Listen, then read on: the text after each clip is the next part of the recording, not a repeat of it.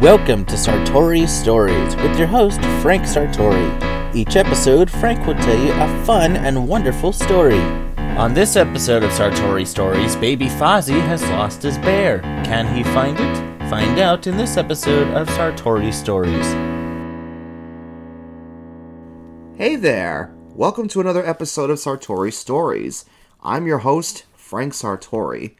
Have you ever lost a favorite thing? A favorite toy, or if you're an adult, maybe you've lost your wallet or your keys.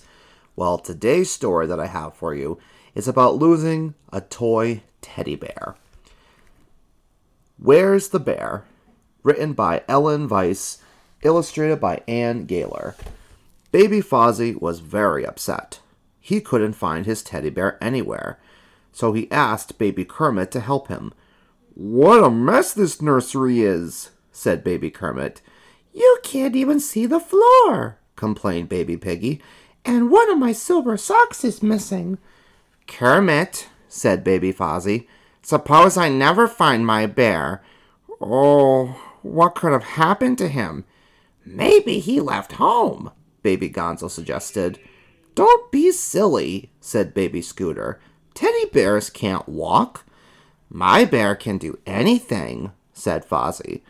Then he looked worried. He's never crossed the street alone. Do you think he'll be all right? Sure he will, said Baby Rolf, and I'll bet I know just where he is. I bet your bear has gone off to join a marching band. Maybe he's even the band leader. I don't think he'd be much of a leader, said Fozzie. Well, then, maybe he's playing an instrument, like the flute, or the tuba, or even the drums. He doesn't have such a great sense of rhythm. Then Baby Skeeter spoke up. I don't think Fozzie's bear joined a band. Why would a bear want to play in a band anyway? A bear would want to join the circus. Maybe he's an animal trainer, or even a clown. Fozzie shook his head. My bear wouldn't make a good clown. He doesn't have much of a sense of humor.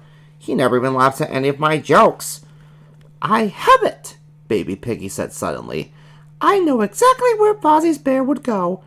Just then, Baby Animal began bouncing up and down and waving his arms wildly. Bear! Bear!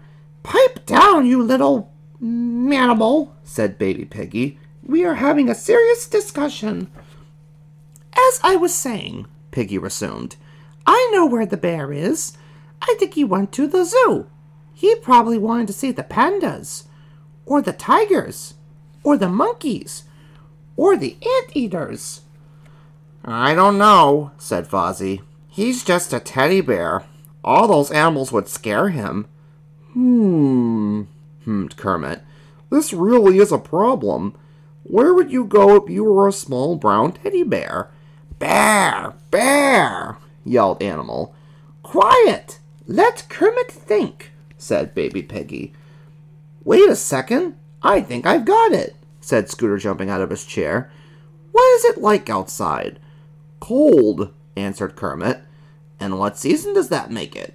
Winter, said Rolf. And what do bears do in the winter? They hibernate. They hiber what? Hibernate, Scooter explained. In the winter, when it gets cold, bears go to sleep for months and months until it's spring again. That could be where he is, Fozzie said. He's great at sleeping. Wait a minute, said Kermit. All bears don't hibernate. For instance, you're a bear and you don't hibernate. You've got a point there. But if he isn't hibernating, where can he be? asked Scooter. All at once, Gonzo looked inspired. Listen, guys, if I were a teddy bear on the loose, you know what I'd do? I'd grab the first rocket ship to Mars. Then, when I got there, I'd round up a few Martians and we'd all go diving for bananas in one of those Martian canals, and then we'd make banana splits.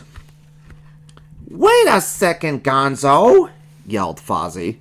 My bear is not diving with Martians for bananas and canals. Just trying to help. Fozzie, bear, interrupted Animal. That's right, Animal, said Kermit. Fozzie is a bear. Let's think about this, said Piggy.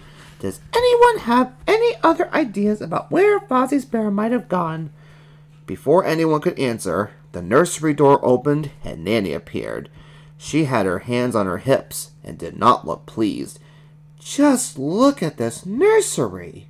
What an awful mess. We'll clean it up right now. Kermit put all the books back on the bookshelf. Gonzo put all the toys on the shelves. Rolf and Scooter folded all the clothes and put them away. Oh, look, Kermit, my silver sock. At last, the nursery was clean. Everyone looked around proudly. Suddenly, the silence was shattered by Animal. Bear! he roared, jumping up and down. Look! Bear! The Muppet babies all looked where Animal pointed. And there was Fozzie's bear, sitting in the corner. He was here all the time, said Kermit. Oh, Animal, said Baby Piggy. That's what you were trying to tell us. We're sorry we didn't listen. Fozzie reached for his bear. Welcome home. Gee, where did you get that popcorn? The end. So Fozzie ended up finding his, his teddy bear. Most things that do end up lost sometimes end up getting found. So hopefully, if you've lost your favorite toy, or your wallet, or your keys, or anything else that's special to you, hopefully you find it really, really soon. Thank you very much for joining me for this episode of Sartori Stories.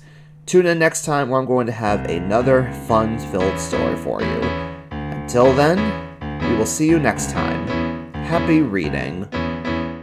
Sartori Stories was hosted and created by Frank Sartori, executive producer, editor, and music composer Matt Bingel. Where's the Bear? Copyright 1986, Western Publishing. Sartori Stories is a co production of Sartori Entertainment and Bingel Productions.